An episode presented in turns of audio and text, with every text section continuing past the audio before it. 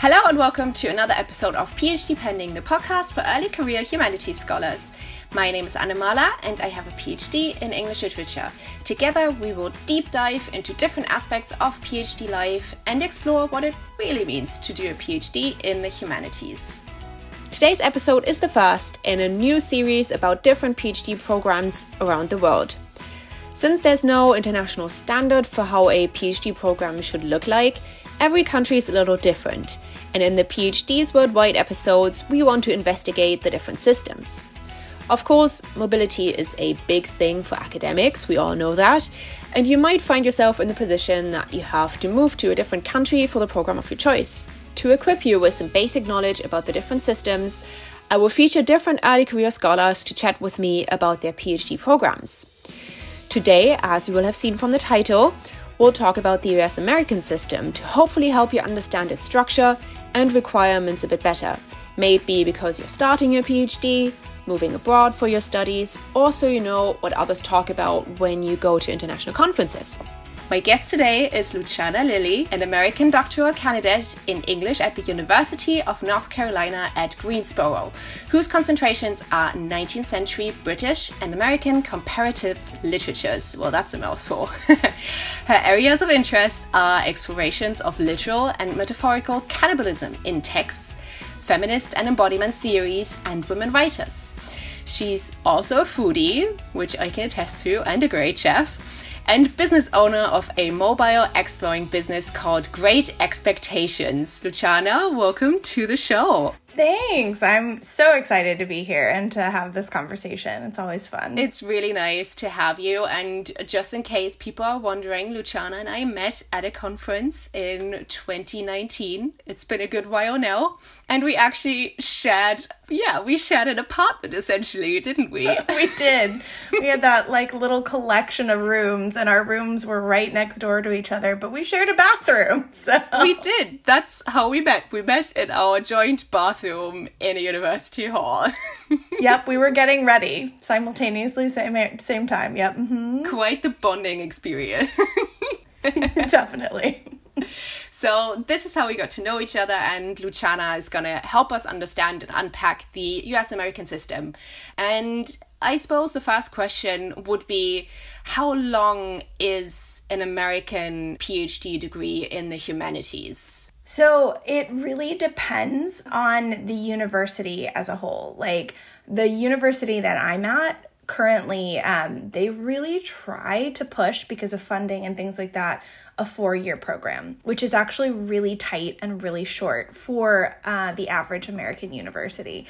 So, with that being said, universities say, like, Harvard and um, just in general, just a, a, variety of other ones, they are more on the six to seven year side. Um, so it really depends on where you are and kind of the funding and the amount of money that they're able to give you um, in order to support right your your pursuit of your degree. So um, it it's anywhere from the four to six being the average, I think, um, number range. And I know we've talked about kind of joint masters and PhD programs. So where I'm from, we do a separate master's degree and then we apply for a PhD. Um, and I've heard you talk about these joint programs. Can you explain those a small bit? Um, so again, it depends on the university. We have an MA to PhD track um, at Greensboro, but you actually do get your master's degree first. So you actually do get a separate degree before you get like would then go on. Um, you just don't have to basically reapply, right? Um, but there is um, universities. I think it's I could be wrong. I think it's Duke um, who have like these and UNC who have these joint master's PhD programs where you literally they kind of I think condense them a little bit. Um, you commit to like a six seven year program, but you don't get a separate master's. You technically do all that you would with a normal master's degree, but then you also just kind of go straight into like, there's no like transition. It's just that entire time is master's to PhD. Um, so you don't have a separate master's degree. You graduate with a PhD.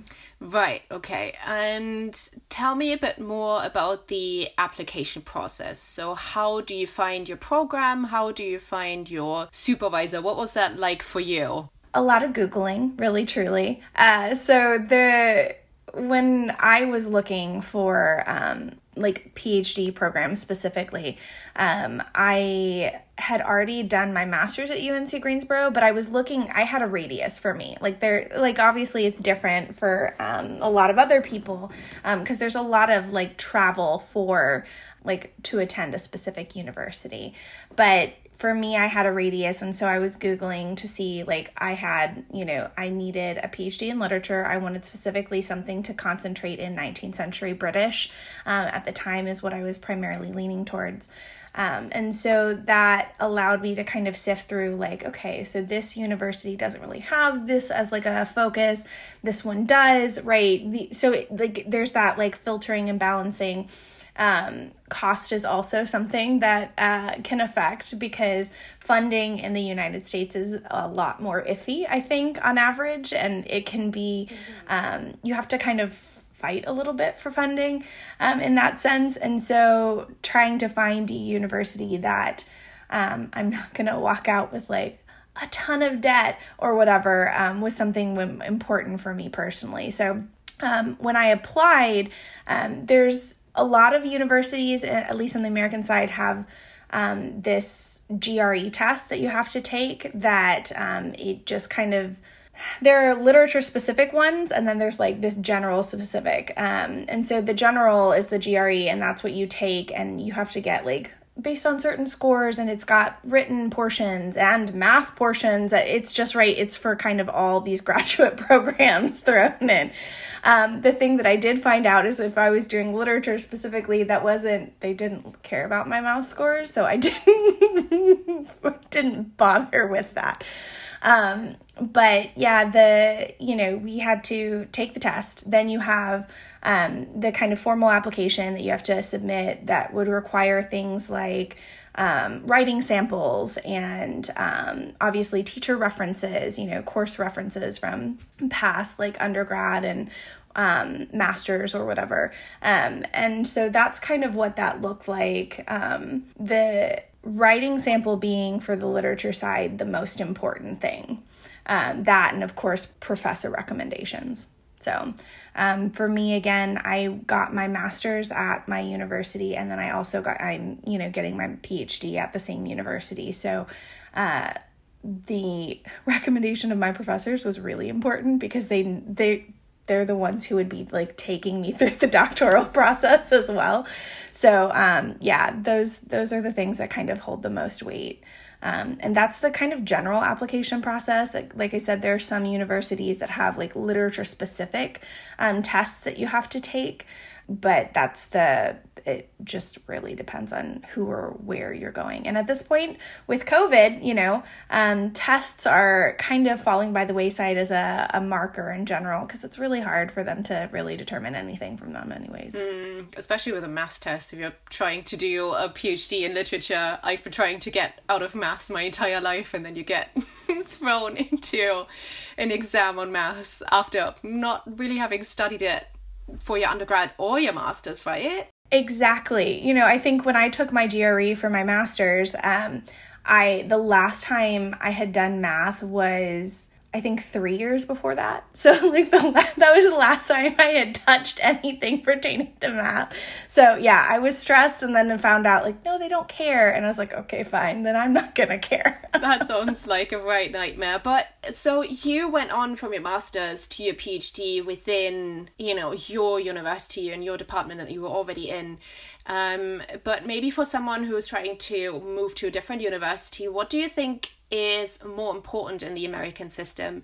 The supervisor, and if their areas of research really fits your PhD idea, or is it more about the reputation of A, the university, B, the department, and C, maybe just like general research, you know, areas that the department covers? What do you think is more important? Um, I think it's a mixture of. I think it really depends. Um, I like so the status of the university matters but it also like whether you're able to get into that university is all right? Like that that that's um kind of a question. Uh, so for example like at unc greensboro where i'm at um, I'm odds are not going to be able to teach at anything higher than like that equivalent level, if not lower, right? I've got faculty who are from Harvard, from Columbia, from like these massive, right? And they're teaching at UNC Greensboro. So, like, that's kind of that expectation. So, uh, prestigiousness of the university does go a long way, but it also is, right? Are you able to get into that program or not? Because then they're more competitive.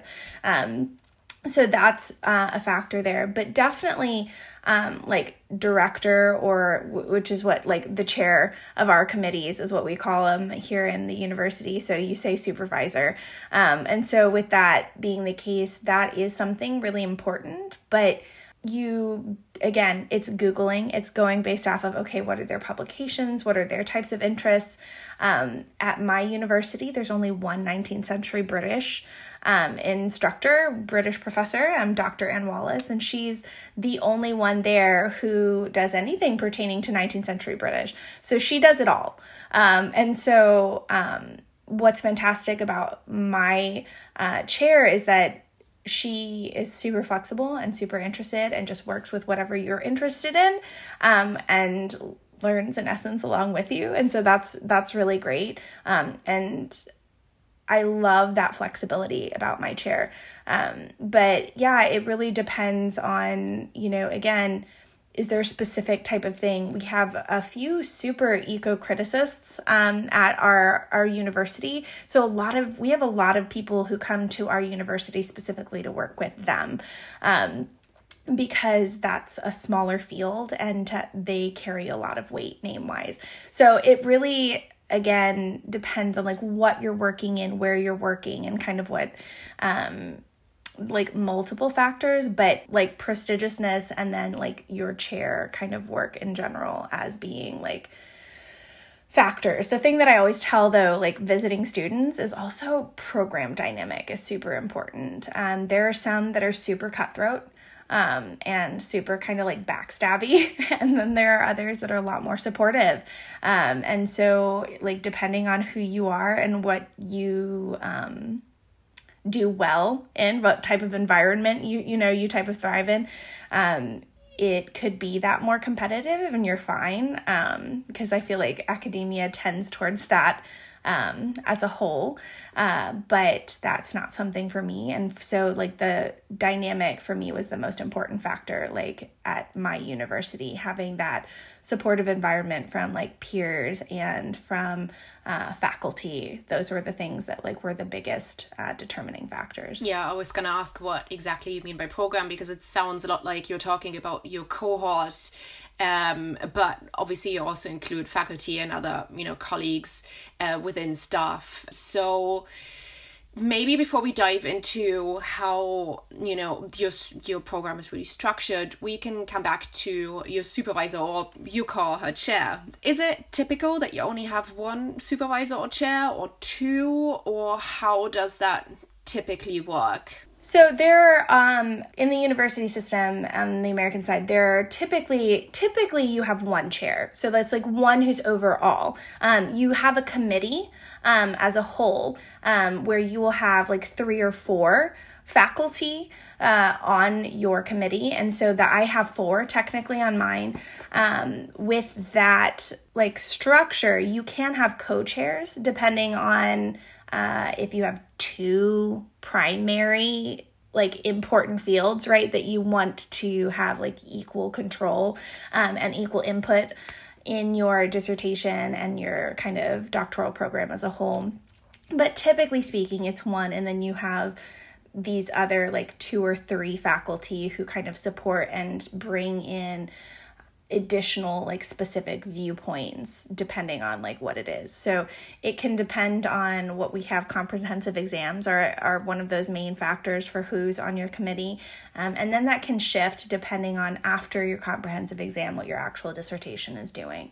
So that's what that kind of looks like as a whole. So we don't have committees over here. So can you kind of talk us through what does a committee do and how involved are they who are they what is their you know involvement in your thesis overall and how often do you see them or not see them? So it it will have to depend on it talks a little bit about the structure of the phd over here as a whole which looks very different obviously. Um, so we have coursework first that you do typically about two years worth of coursework we do um, so it's like graduate level coursework which quite often is the time where you're getting to know the faculty and things like that if you're new to that phd program and then we have what's called a comprehensive exam. And so this is the thing that like you start to form the committee for and this is where like they come into play. Um, for us comprehensive exams um, they can look really different depending on the university. For my specific program, uh, we had three like areas in which you are taking your exams. We have a primary, secondary, and a tertiary.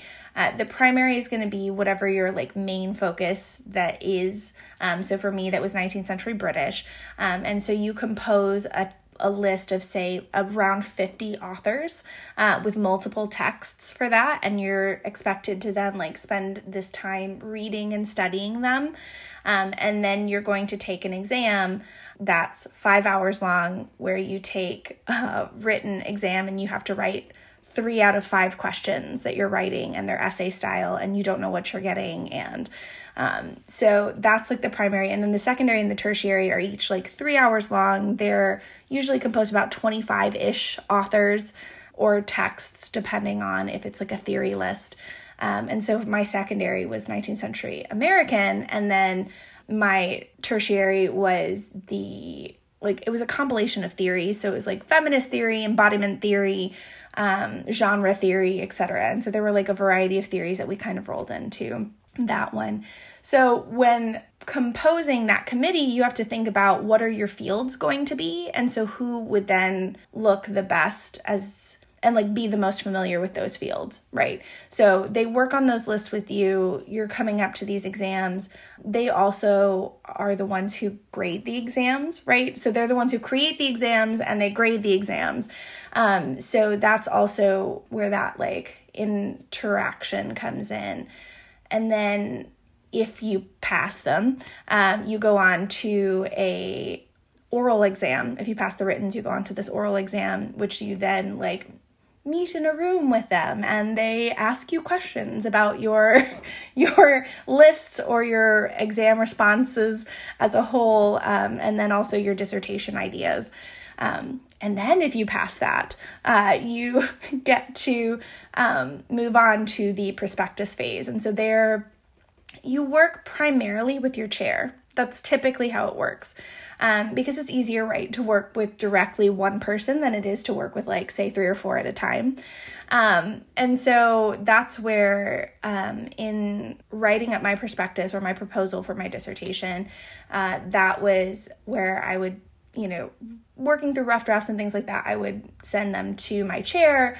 Um, they would send me back, you know, feedback, etc. And until we got to a point where we could set an appointment with the rest of my committee. They would then see that kind of like finalized draft version and give me, and then we'd all meet. And that's where I had my defense of my proposal or my prospectus. And so with that, they come together and they ask me questions about it and we determine whether it's like a good enough project, right, to move on to a dissertation phase. Again, if I pass that, you're quite often at that point, you can either your committee might stay the same or you might add someone on, someone might step off, like, okay, so for the exams, this is where we were focusing. But now that you're doing your dissertation in this specific like direction, I'm not so like that's not really so much my thing. And then they move on, um, and you might bring someone else on, or right, bring someone on additionally. For me, I had three for my committee, and then um, after moving into the proposal um, and prospectus phase, I brought on a fourth because uh, their area of research was really useful for having like that feedback um, for my dissertation. So I had four for that stage, and then it depends on your committee as a whole. Some of them want to be really involved, right? So some faculty want to meet with you on a regular basis, others don't it's really, really, really varying depending on the person and uh, the dynamic that you have with them. My chair, I meet with her every two weeks. And so we meet every two weeks and we talk about whatever it is that I've been like looking at in that time frame. And it's a, just a really great check-in for me. I haven't checked in with the rest of my committee in a very long time. In fact, I just did via email because I had to for the program. but also, I'm getting to a point. So, like, my first chapter that I was doing for my dissertation was really focused on 19th century British. So, my second chapter that I'm now transitioning to, it's more American text focused. And so I'm going to probably reach out to my committee who's from the 19th century American side, right? And see if they want to see drafts, right, as it's going through. Some, again, some faculty want to see drafts and they want to be more involved. Others just want to kind of be here's the end product, and then they're going to take a look at that for the defense. And so it really depends on who you're working with, what that dynamic is. But that's what that committee looks like. And it is a very different dynamic, obviously, because we have a lot more voices and can be opinions, both dissenting and agreeing. So that can create both really great things because you get different viewpoints, which is fantastic, but also it can be a little frustrating when they're disagreeing and you're trying to figure out how to navigate that.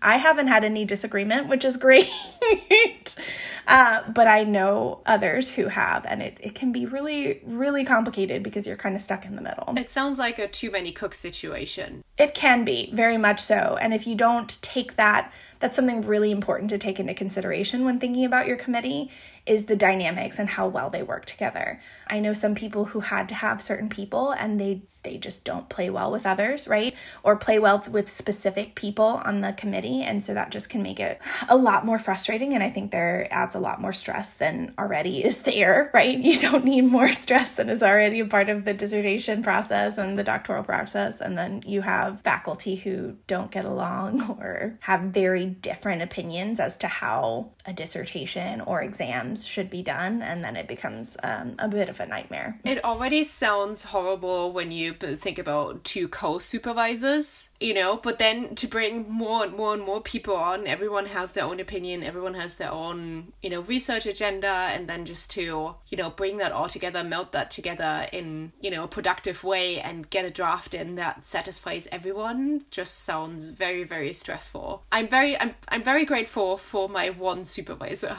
that I had now hearing that. yeah. Uh, again, for me, I will say the process hasn't been bad. Like I, I really appreciate that um, as I'm kind of coming into different things that I can reach out to them and just be like, hey, so I am kind of doing this thing that focuses more in your area do you want to see? And then getting honestly multiple feedback can be really helpful, but it can also be a little confusing which is when a lot of the times if you have a good director they'll manage that right if you have a good chair they'll they'll manage those relationships and and kind of take care of that because I do know people whose directors have had to be like, no, we're just we're gonna do this. We're this is the direction. This is acceptable. This is why what, you know like and just kind of push it forward. If you don't have a good chair who is confident in doing that um, or okay to do that, then that's where you run into those like multiple voice issues and kind of a stalled dissertation, stalled doctoral prog- uh, program. So yeah, it sounds like you have your one supervisor who's your chair, and then your committee are kind of or the sub supervisors on kind of different levels here. And you you already touched on you know some of the aspects of the structure of the program. Obviously over here we have like three or four years. Uh, we barely have any kind of modules that we need to take. I think my university was a bit special in that we had to take postgrad modules but they weren't necessarily content based they were more like research strategies for PhD students or how to pass your Viva or how to teach, you know, some kind of like meta content that arguably sometimes applied to the program, sometimes it didn't. But what you're telling me sounds a bit like, and correct me if I'm wrong here, and just walk me through the structure again. It sounds like you start out with a period of time where you actually take modules that remind me kind of like you're doing another master's almost then you have exams on that and then you go through the proposal process and then into the actual writing process so it sounds like everything what we do leading up to the phd and even you know talking about the proposal adjusting the proposal once this is accepted, you're kind of in the PhD program over here. When it sounds like all of this is already part of your PhD program. So, explain to me how that works. When you apply for your PhD program, you know, just talk me through the structure kind of and how long each section takes. Yeah, so uh, I'll start with the last question because I think that kind of starts with the beginning um, and walks us through that. So, with the like when you apply to a program, you some people may have an idea of what their proposal will be, and so um, it's kind of a leg up, which is great because you you can start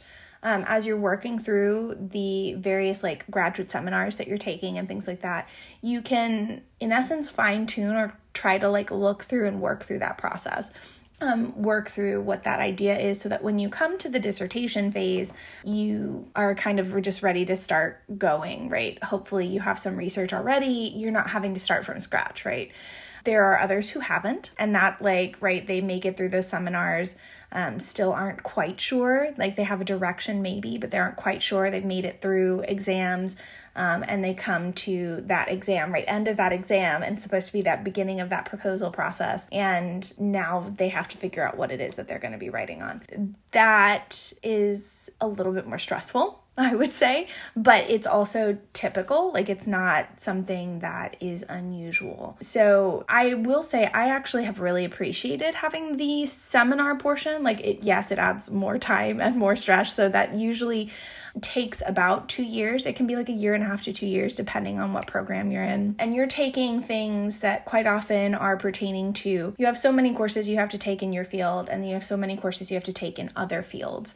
So for me, because my field was 19th century British, I actually had to take um, a certain amount of courses outside. They usually like demand like outside coursework that allows you to kind of have a broader perspective um, overall. And so uh, that's what that like the purpose of that is and then quite often like a certain amount of theory courses and whatnot. And so they're really useful. And for me i had i didn't have a specific idea in mind when i applied to the phd program. I knew what area of focus i wanted but i didn't know what dissertation topic. Now i an idea surfaced from my first semester uh, doing those seminars that first year, first semester, I landed on the cannibalism track and haven't looked back.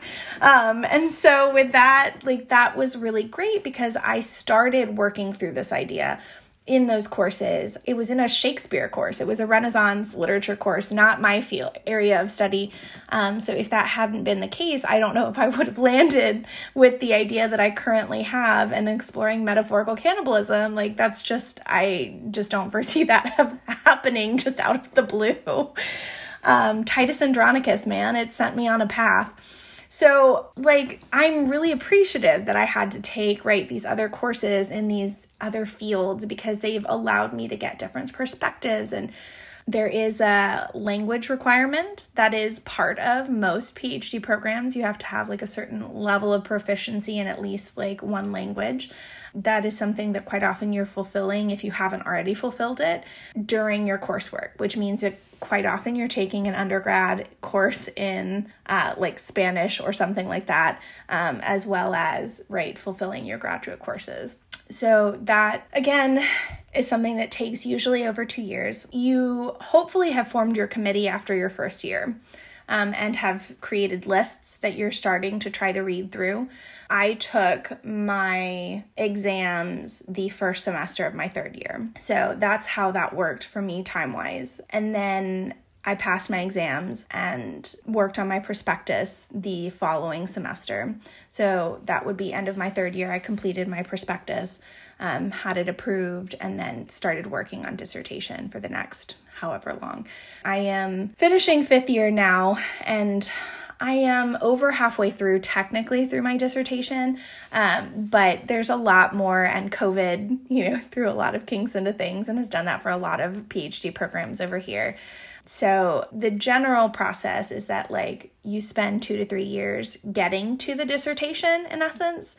And then once you've kind of reached that like third year, then the next two, three, even four years sometimes, right, can be your dissertation. So we don't fo- we don't get as much time to focus on the research side as you guys do. We don't get as much time to um, work through that writing and that developing. It's a lot shorter process, it's much more truncated for us. And again, like I said, for those who can come into the program or early on in the program, figure out at least the direction of their dissertation, you get in essence more built in time to figure out ideas, to um, play with them, right? Because a lot of what we do when we're in academic programs, you're playing with ideas, you're playing through, you're working through what does this look like? How does this apply? Where does it going? Right.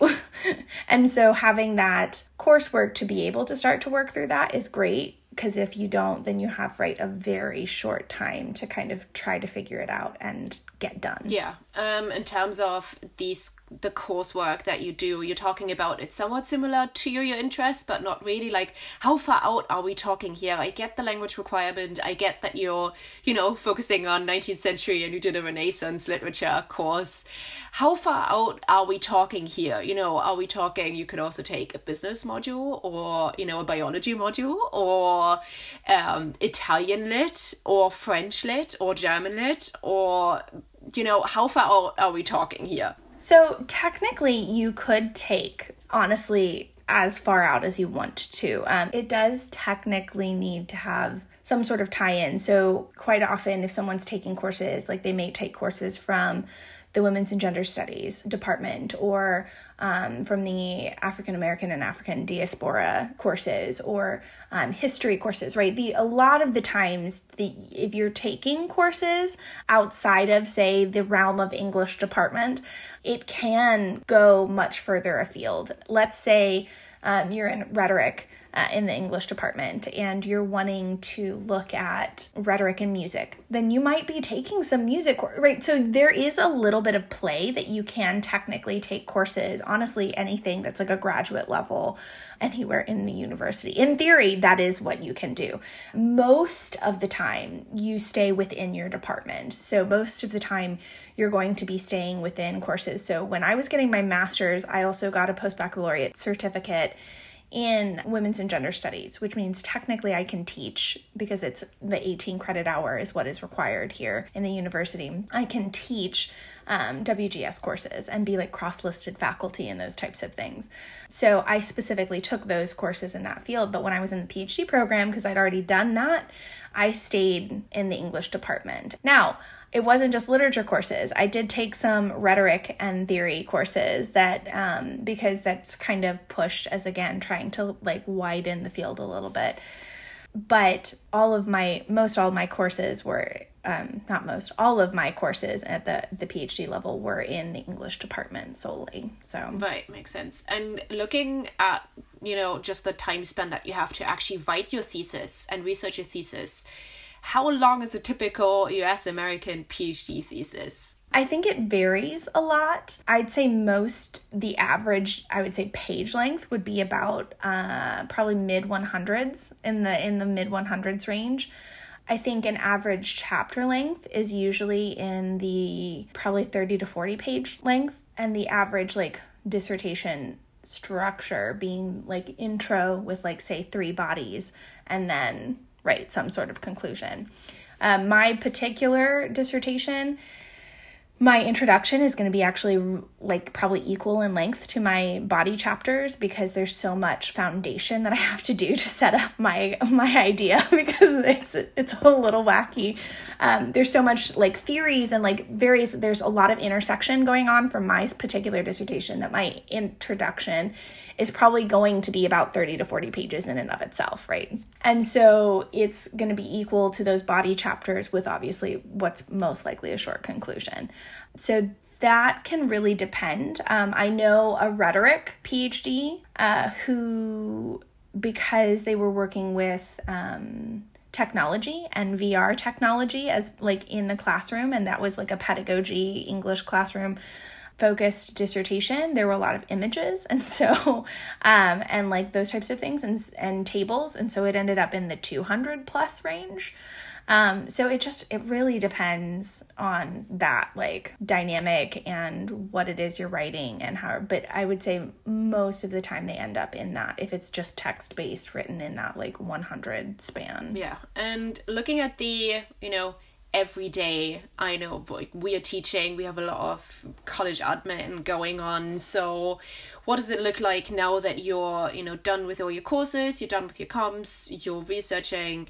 At what stage if even do you start teaching um, or what other kind of admin things are going on in the background because we all know phds we multitask it's not just the research or you know the seminars that we've got going on so tell me about you know your role as a teacher when did that start or any other involvements that you have within your department so my university is different. Um, I will say funding. I would say for the average university, which funding I say funding because it teaching typically is part of funding. So that's why like that's part of that expected. Um, you may teach certain courses depending on um, how like your fellowship works out, right? Um, so mm, I would say the average PhD program most typically allows you space to do that coursework. Then you may do like a little bit of teaching um, and then there's usually like a, a, a like one or two fellowship years that are built into that where you're truly just focusing on research.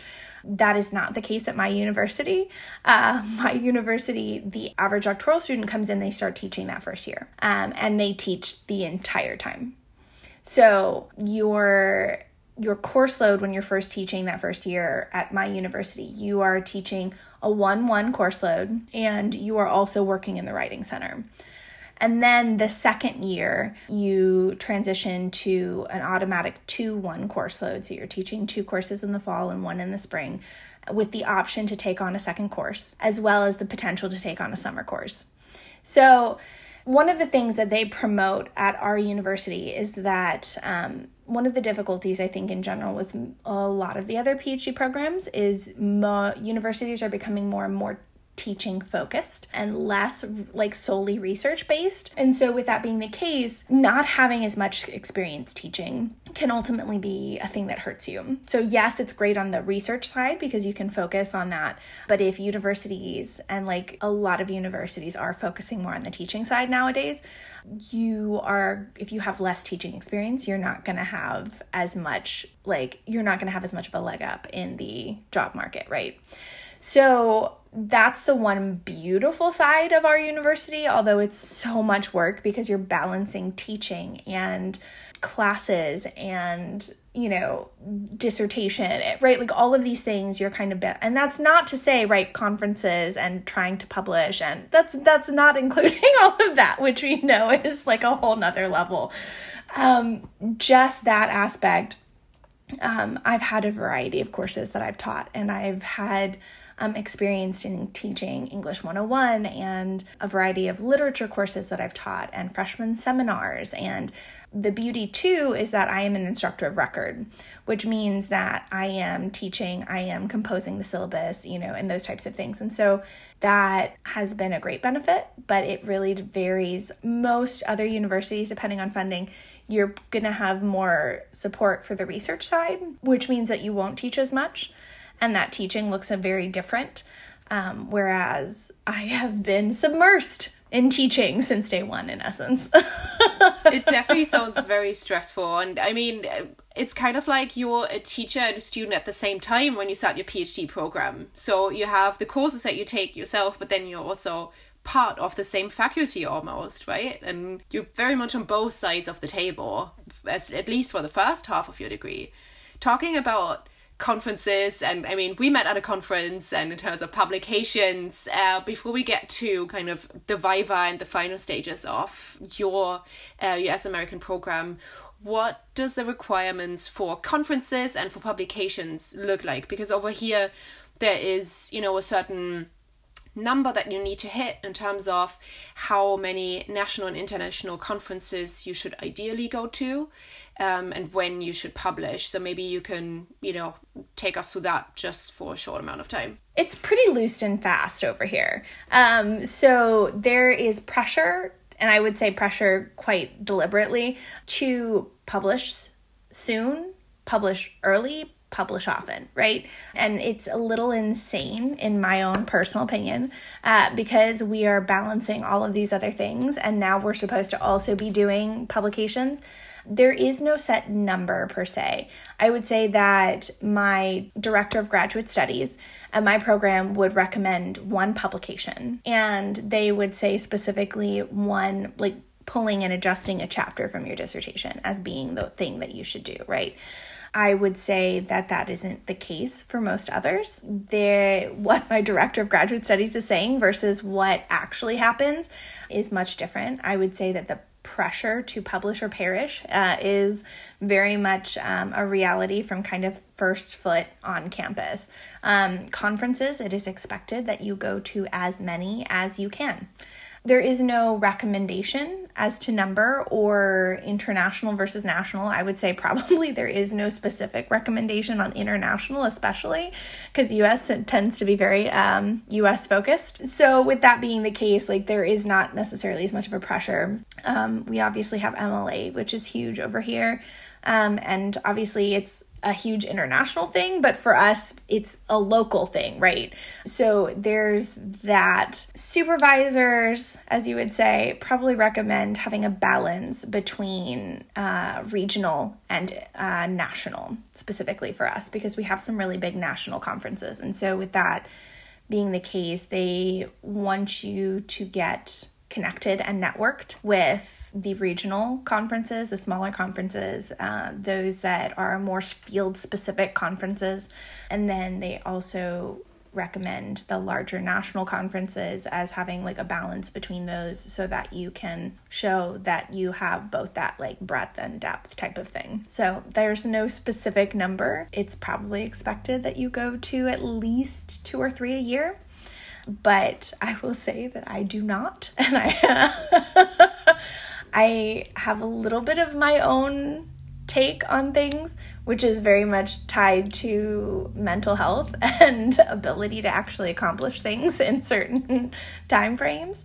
So, yeah, the I would say the average is probably like 3 conferences a year at least. And it also makes sense in terms of looking at regional and national as opposed to international and just national just given the geographies of different continents. So, that makes sense. Um we've chatted through kind of like an overview of everything and as a last question before we close, can you give us an insight into what your viva looks like? Um, so the defense of the thesis at the end of your program, uh, which is probably um, an oral defense because you submit written and then you know what happens. Does your committee come into play again? How does that work? So um, obviously, I haven't personally gone through this yet.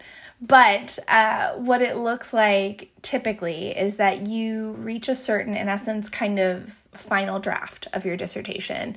You, at that point, it gets sent out to everyone on your committee officially. Um, they have say usually they have like a few weeks to be able to like read through and like process and make notes, comments, etc. Some of them, again, and I know my dissertation will probably look like this, where they will give me feedback beforehand, um, things to start taking into consideration beforehand. Um, but that oral defense is kind of that wild west for us. You go into it where it's the scheduled time with your entire committee and they ask you questions. They, like, you don't know what they're going to hit you with. It could be pertaining to the field as a whole that you're getting, it could be specific to theorists that you're using or texts that you're utilizing obviously the goal is to kind of show at this point your knowledge and the depth of knowledge that you have about your specific uh, field as well as your specific topic. So that and then they obviously they determine whether you pass or not right? So it's very much i think a wild west. I think some may know a little bit more beforehand going into that. I have a feeling i will not um, because that's how my exams were. Did not have have much knowledge in the sense of obviously I have my studied knowledge, but I did not have much as to what would be asked or how that would really look like.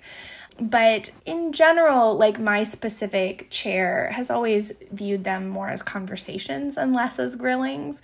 Um, so that's how she's approached it um, and how she's kind of prepared me kind of going forward from all the other stages. And so I think that that's probably what that will look like for me personally. Yeah, so that means that you know you don't have any external examiners coming in because over here you have uh, you know an external examiner coming in from another university that's not part of your department um, and they kind of phone in yeah no that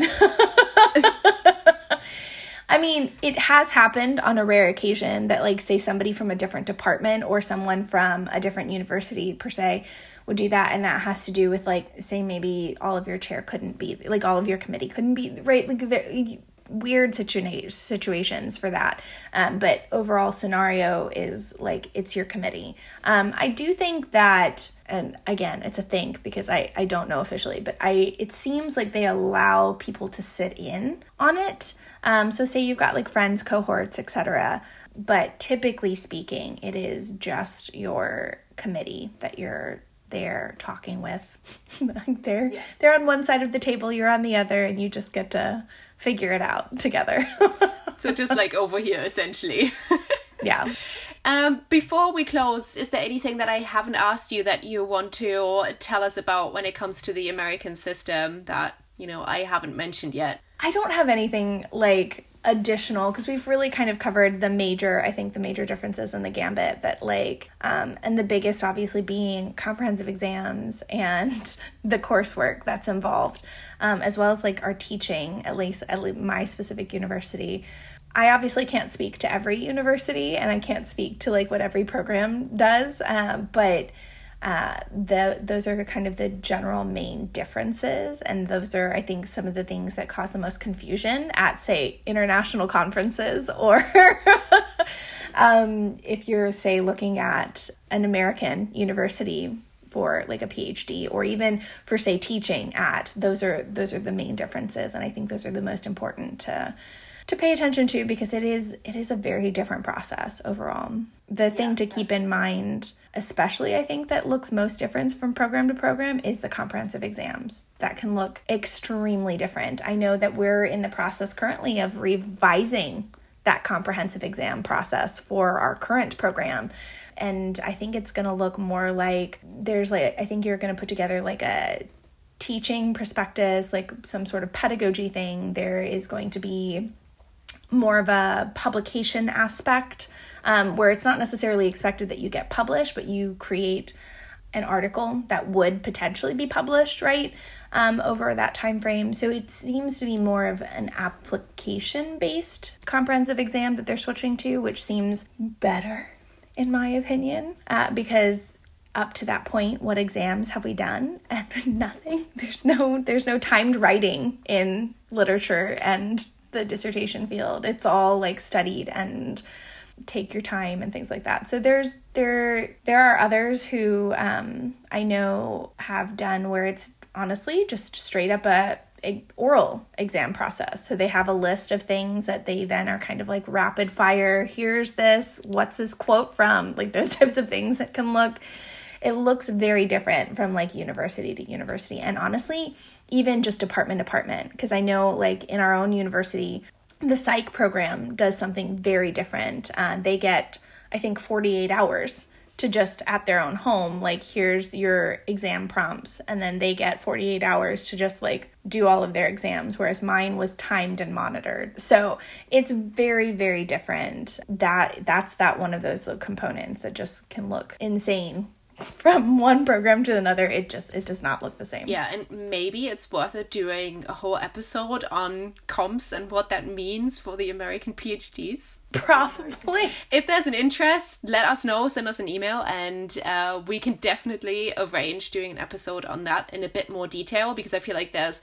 a lot to talk about, not just in terms of politics behind the exams itself, but also how it actually works. I feel like pulling the curtains back and really looking into the nitty gritty of, you know, what it means to do these comps and these exams um, can be really helpful in the meantime, I'm gonna just close us off for today.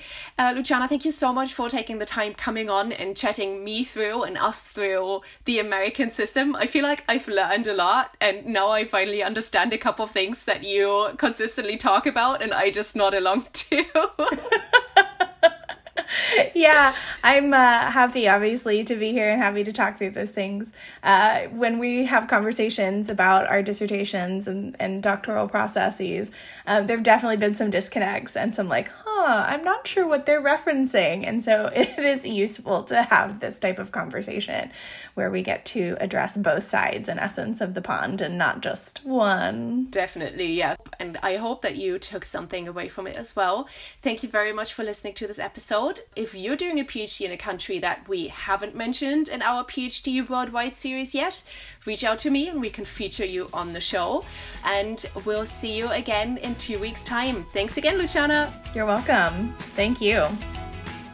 This episode of PhD Pending was written and produced by me, Anna Mahler. You can find the show on Instagram and Twitter at PhD Pending Pod or send me an email to phdpendingpod at gmail.com. If you like the content, rate the show 5 stars in your favorite podcast app or buy me a coffee at buymeacoffee.com slash phdpendingpod.